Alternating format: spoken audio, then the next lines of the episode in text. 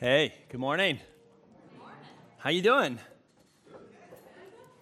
We all lost about 5 pounds in water weight this week, didn't we?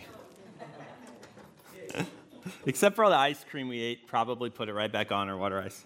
It's good to see you. If we haven't met, I'm Brad, and I'm the senior pastor here, and I would love to meet you. So you'll notice in the bulletin, there's an invitation for coffee, hot or iced, whatever is your preference. Anytime during the week. So just let me know. I would love to meet you. If you're newer to the church and just want to learn a bit more or meet me or just have a free cup of coffee and maybe a muffin or something, take advantage. And the church would love to take you out for that, and I would love to meet you. So shoot me an email. Okay? Okay? All right. And hey, if we haven't caught up in a long time, we can do that too.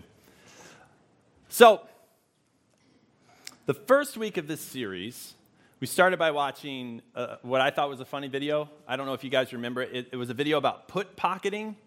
You guys remember that? Or do you know what that is? It's where you try and sneak up on someone and put money into their pocket or their bag. And if you're able to get away with it, you kind of get a point. And it's these two comedians, and it's sort of like a comedians on the street thing. So it's about putting money into people's pockets.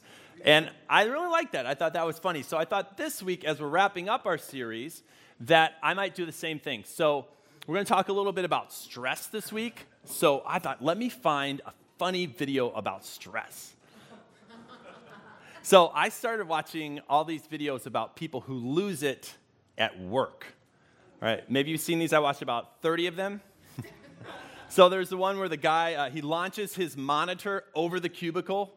You can't really tell what's going wrong because it's just like a security camera at work. Just launches his monitor. There's the guy who gets blasted with toner and then goes ballistic on the copy machine. There's also the one where the woman, apparently, she's talking too loud on her phone, so her coworker rips her phone out of the wall. You seen that one? So as I'm watching your faces, I'm kind of thinking just you're having a little bit of the same response and reaction that I did as I was watching all of these.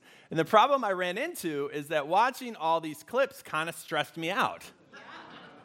Yeah. Yeah. I giggled and I smiled, but afterwards I felt worse. So I thought, okay, well, I'm not going to start a sermon by showing one of those. And the truth is that although most of us don't get to the point of punching holes in walls, usually, or throwing monitors, I think we really carry around a lot of stress and anxiety and worry, right? So how are you doing? Not a show of hands, but you can clap if you want to, not that you want to celebrate this, but who here is stressed? Let me hear a little something. All right, well, okay, that's about 85 to 95%. How many people are tired? Come on.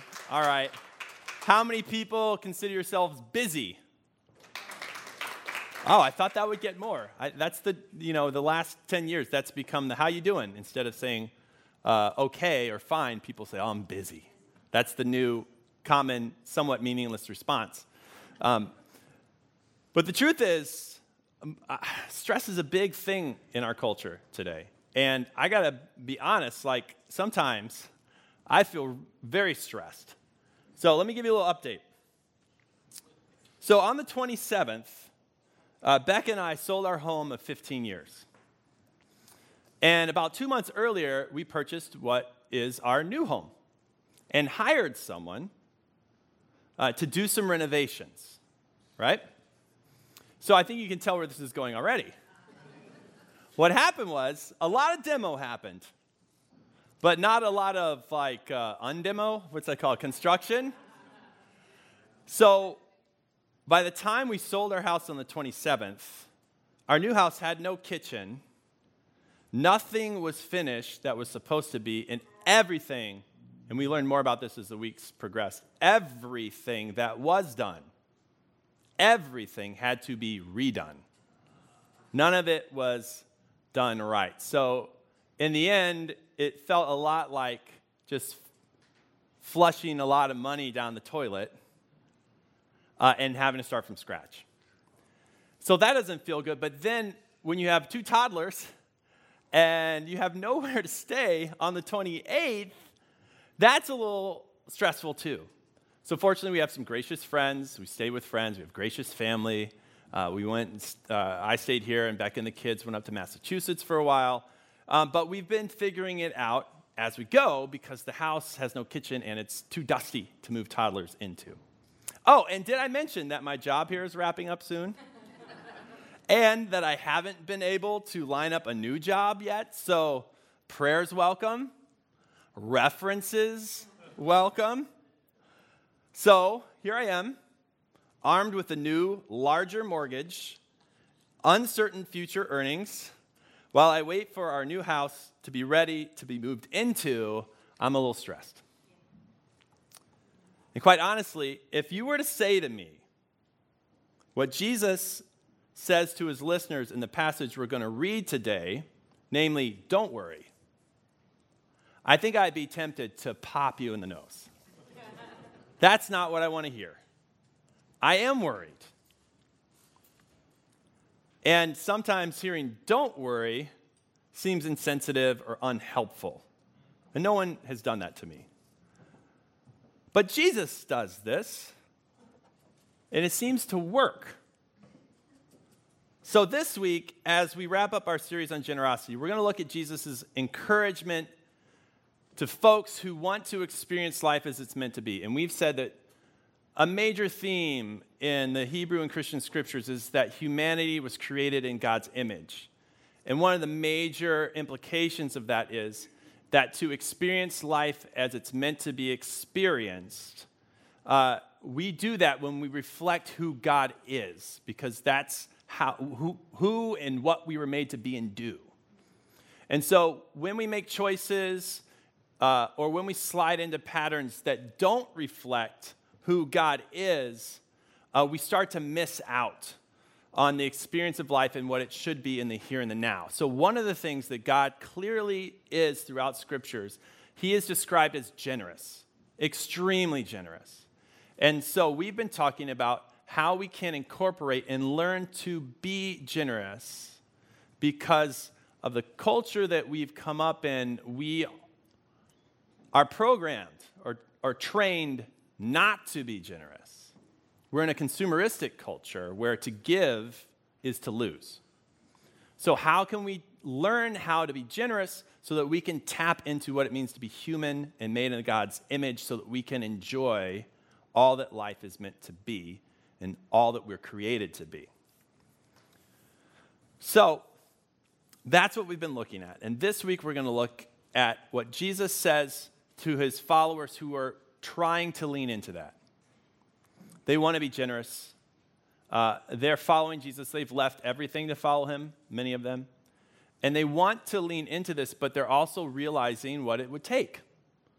And they're getting stressed out. So to them, this happens.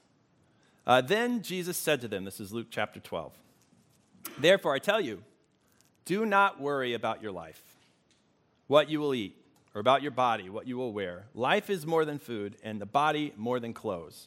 Consider the ravens. They do not sow or reap. They have no storeroom or barn, yet God feeds them. And how much more valuable are you than birds? Who of you, by worrying, can add a single hour to your life?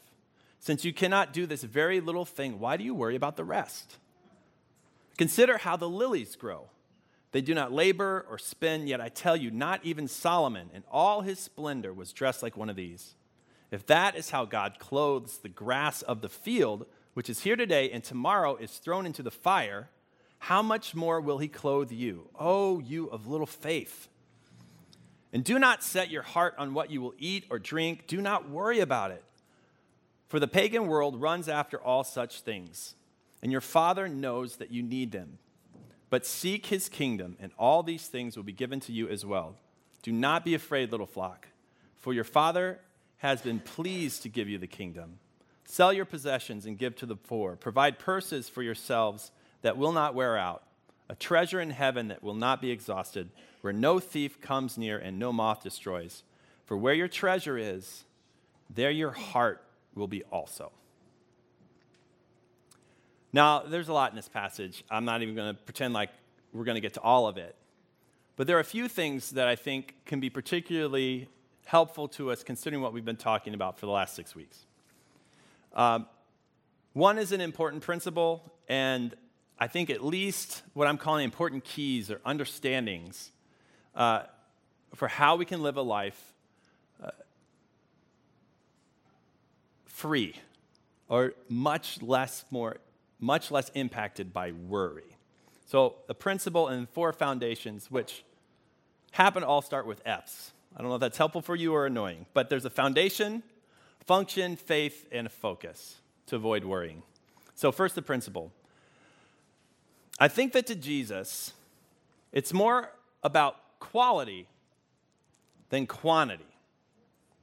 Not that both aren't important, but more about quality than quantity. So if you look closely at the examples he chooses, Jesus promises that God is eager to meet our needs and do it in really excellent ways. So in verse 24, Jesus says, "Consider the ravens.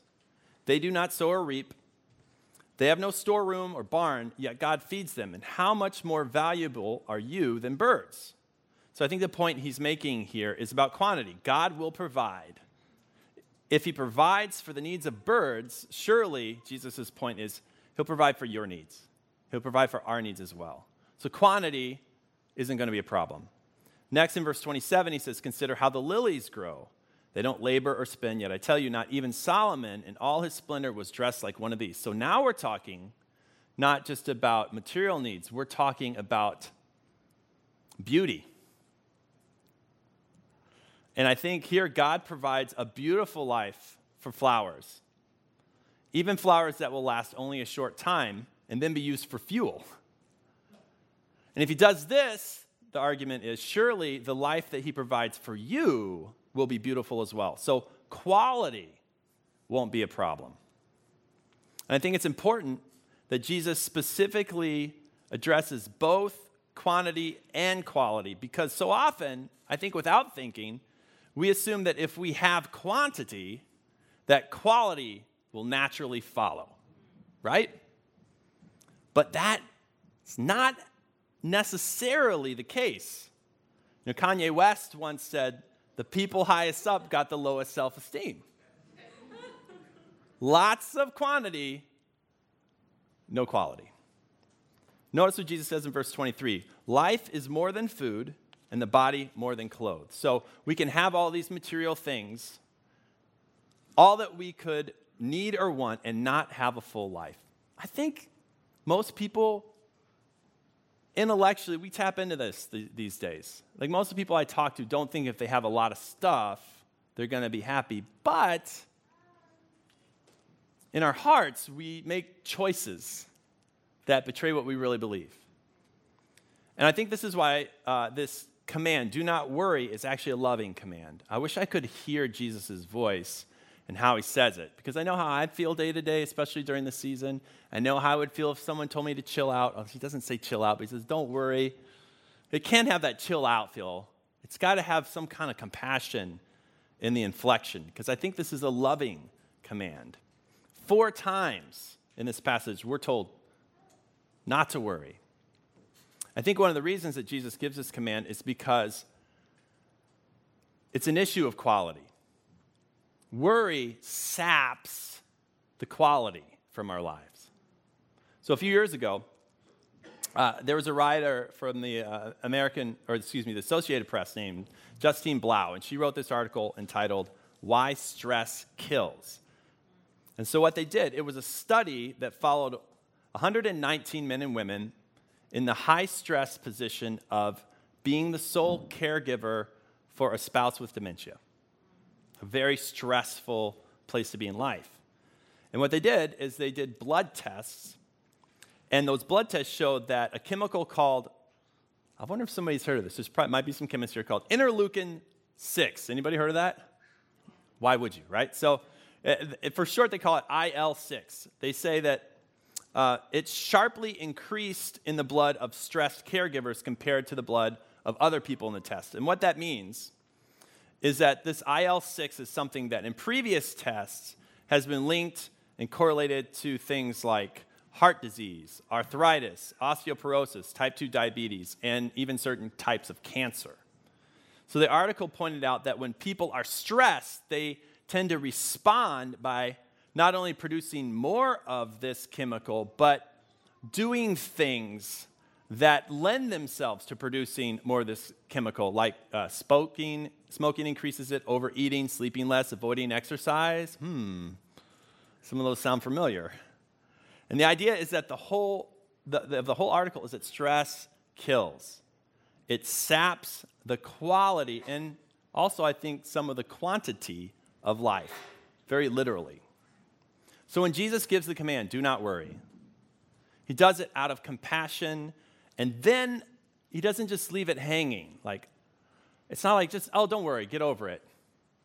Let's play video games or go do something else. He actually gives some instructions on how to live it out.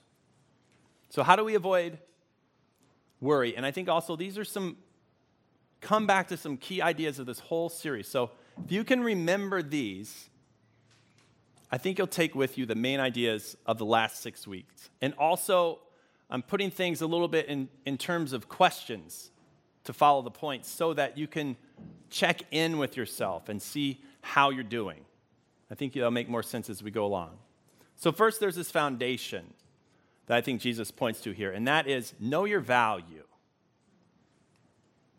A major part of Jesus' argument for why we shouldn't worry is this: and how much more valuable are you than birds? And this, if that's how God clothes the grass of the field, which is here today and tomorrow is thrown into the fire, how much more will he clothe you? The point here is that you personally have great value to God. And we talk a lot about mission in our church. We've talked about how God gives in this series so that we can give. And we're like a conduit towards loving and blessing and encouraging other people. A few weeks ago, I even said, it's not about you. It's about God and his mission. But I want to make sure that I don't miscommunicate the very important part of this statement, namely that you personally are one of those precious things that God wants to renew. You have value to God because of who you are, not because of what you do. God wants to renew your life, provide for your needs, because he does care for you. As a person, you have value. And let's not begin to think that because we have a role to play in God's mission, that role is all we're good for. God loves and cares for us as people. Simple idea, right? And part of his mission is to communicate that to us individually and take care of us, even as we partner with him to renew the rest of the world. And this is the foundation that Jesus offers for the sense of our personal worth, that God says we're valuable. I like how the early church father, Paul, describes this dynamic. In a letter that he wrote to a church in Rome, he says, if God is for us, who can be against us? This, when I was a 19-year-old, this is one of the first verses I ever tried to commit to memory. He says, he who did not spare his own son, but gave him up for us all, how will he not also, along with him, graciously give us all things? Who will bring any charge against those whom God has chosen? It is God who justifies. Who is he that condemns? Christ Jesus, who died, more than that, was raised to life and is at the right hand of God and is also interceding for us. Who shall separate us from the love of Christ? And you should look it up and keep reading from there, because it's beautiful.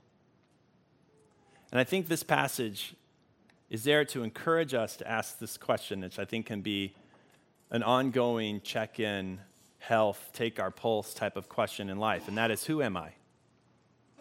What's my identity? Where do I find my value? Am I finding my value in something that is good and sustaining and encouraging beyond even what I can control? True, living generously, while always a risk, comes from a place of internal security. And the love of God is meant to define who we are and nothing else.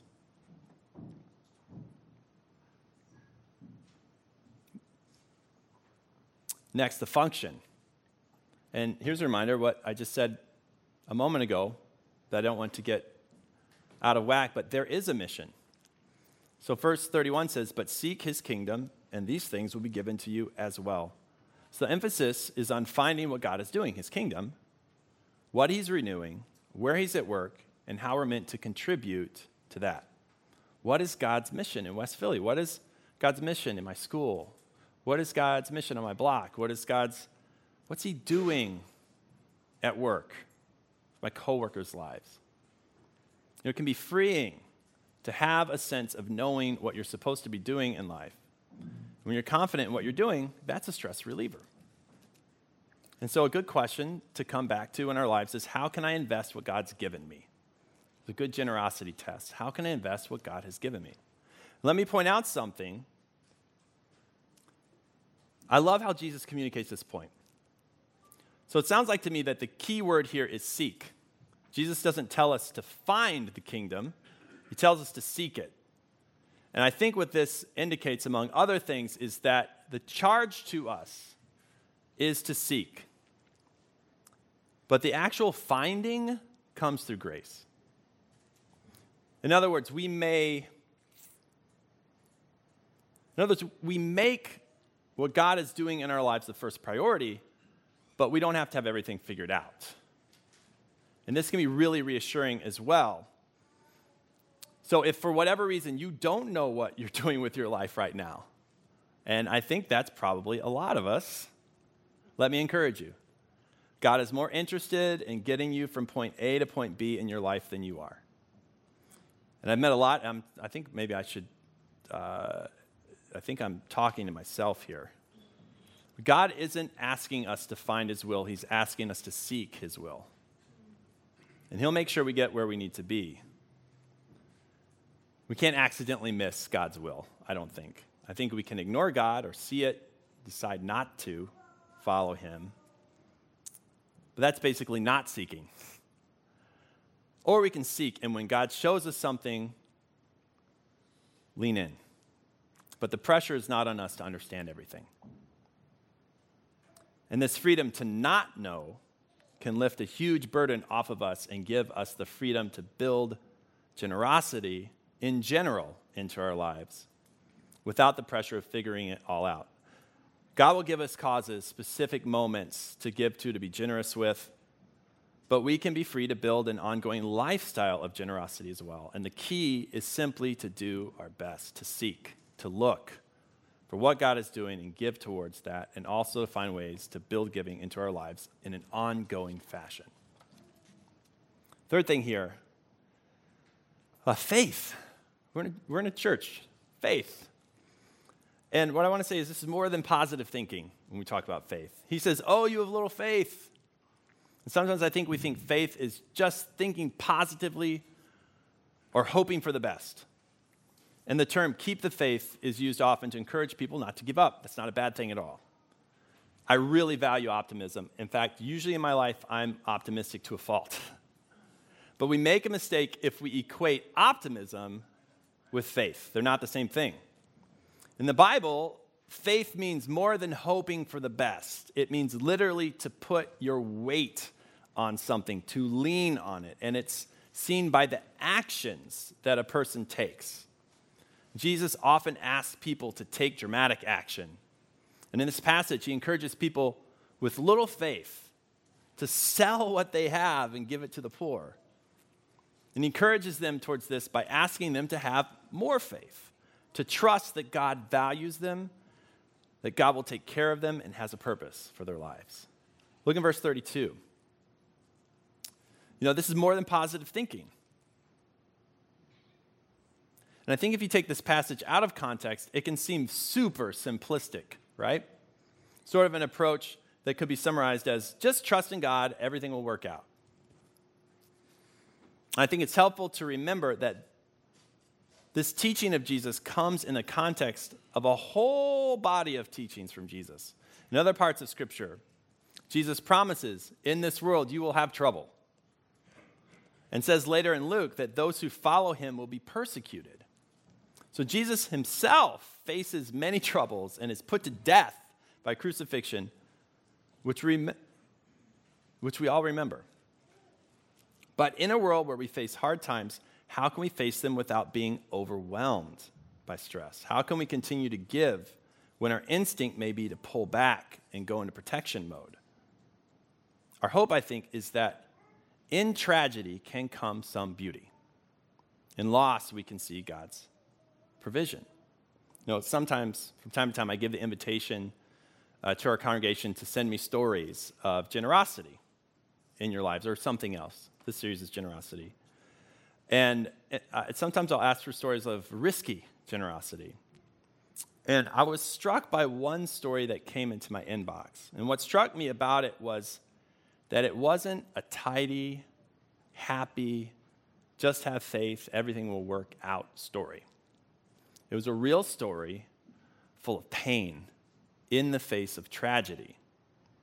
That is real life. So a woman wrote to me, and after recounting a beautiful, generous gift that her father had given her, she went on to explain a risk that their family took together.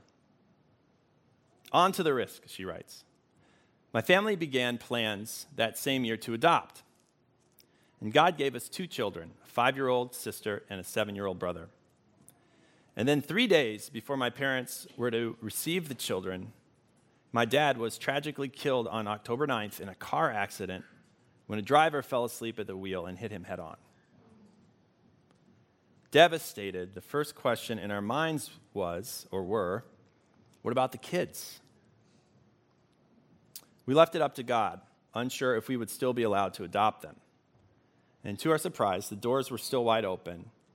And on Christmas Day, my mom and my brother adopted these 2 children. We followed God's leading, unsure of the financial results of the loss of my dad. But we believed God was bigger than our financial worries. 2 weeks ago, my mom had her meeting with the insurance people, and we found that God was more generous than we could have ever imagined. Not only will my mom never have to work, but my new brother and sister will never have to worry about schooling or their future. And we as a family have followed God's leading through the last year, through life and loss, celebration and heartache. And God has provided beyond anything we could have ever hoped or expected. And we see through this generosity that we will be able to give to others and take care of ourselves. We would still rather have my dad back, but God is good and he takes care of us. I think the message of Christ is not that if we have faith, everything will work out. I think the message of Christ is that if we trust, even in tragedy, and tragedies come, beauty can follow. Even in loss, we can see provision. And so sort of the generosity pulse question here is, can I trust? Can I trust? And to the followers who are unsure, Jesus says in verse 32, do not be afraid, little flock, for your Father has been pleased to give you the kingdom.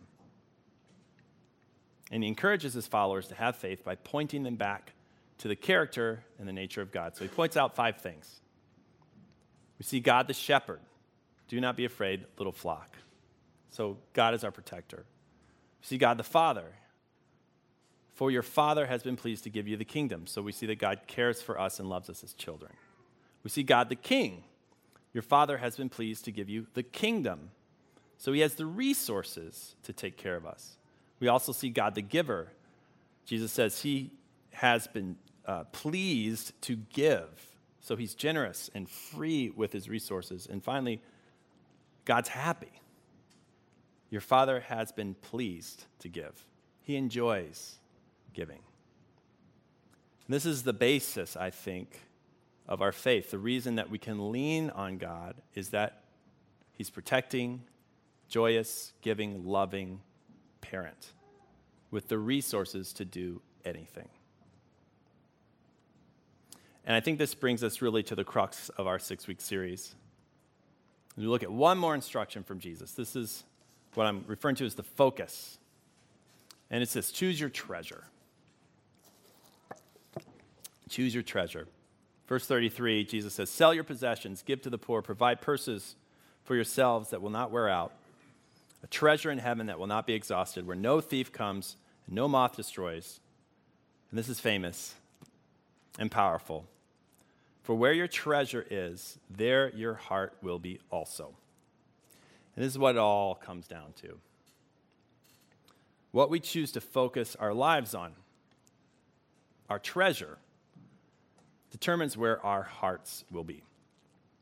And the thing that tells us who we are, the thing that gives us a sense of purpose and mission, the thing that we rely on in hard times, that is where we focus our lives. That's our treasure. The message of Jesus in this passage is that God is the one to focus on, the one treasure that can really protect, care, and provide for us generously and with pleasure. He's the treasure. And in a very practical way, generosity helps us focus in his direction. And the message of this series is really one of opportunity. The opportunity to know God in a deeper way by reflecting who he is through generosity.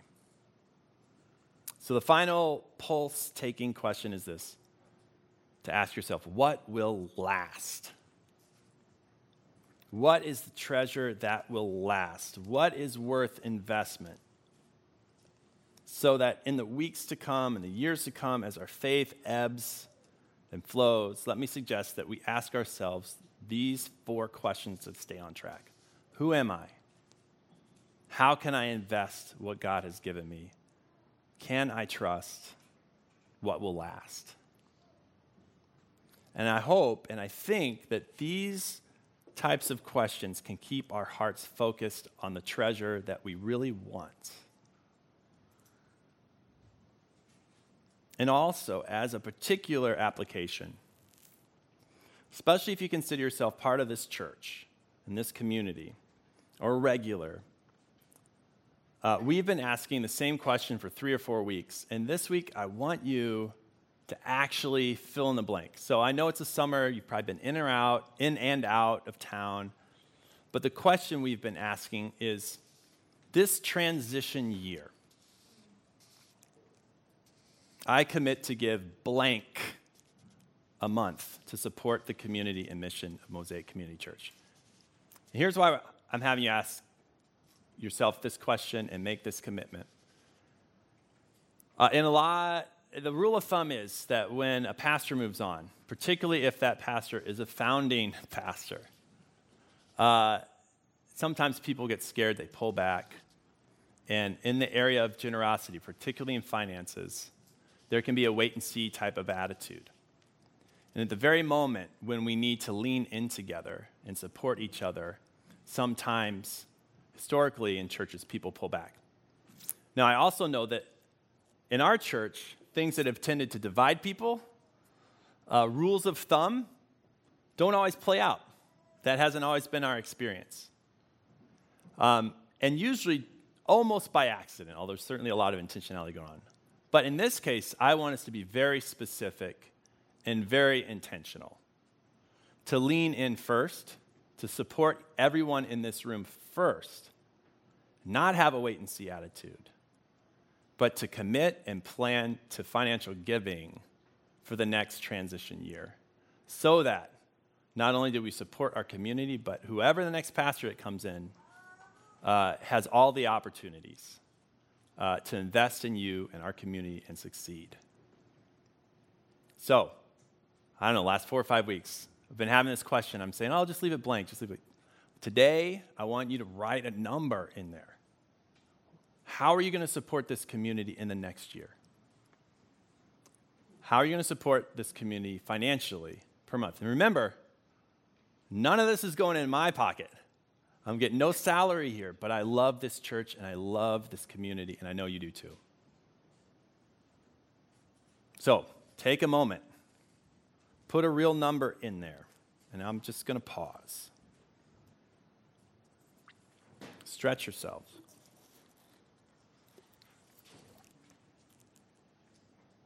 Exercise some faith.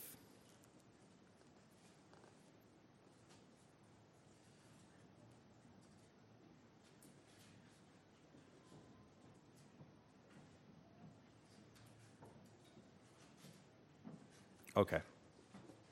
Next. Tell a friend in an email. This is what I feel like God's telling me to do. This is the commitment I'm making. So it's not just in your head. It's not just on your piece of paper, but it's real because you told somebody, and they can ask you about it later. Can you do that? All right. Let's pray.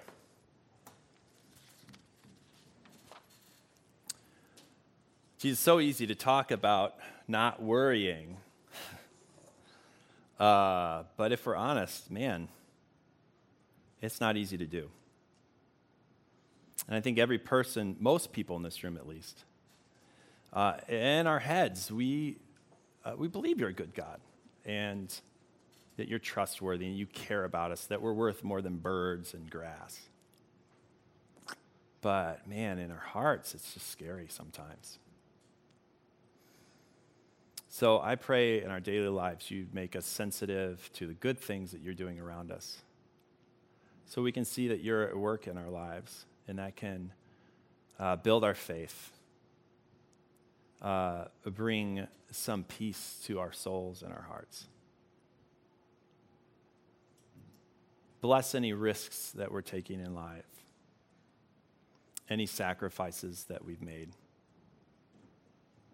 May we find you in your presence and your provision. In Jesus' name, amen.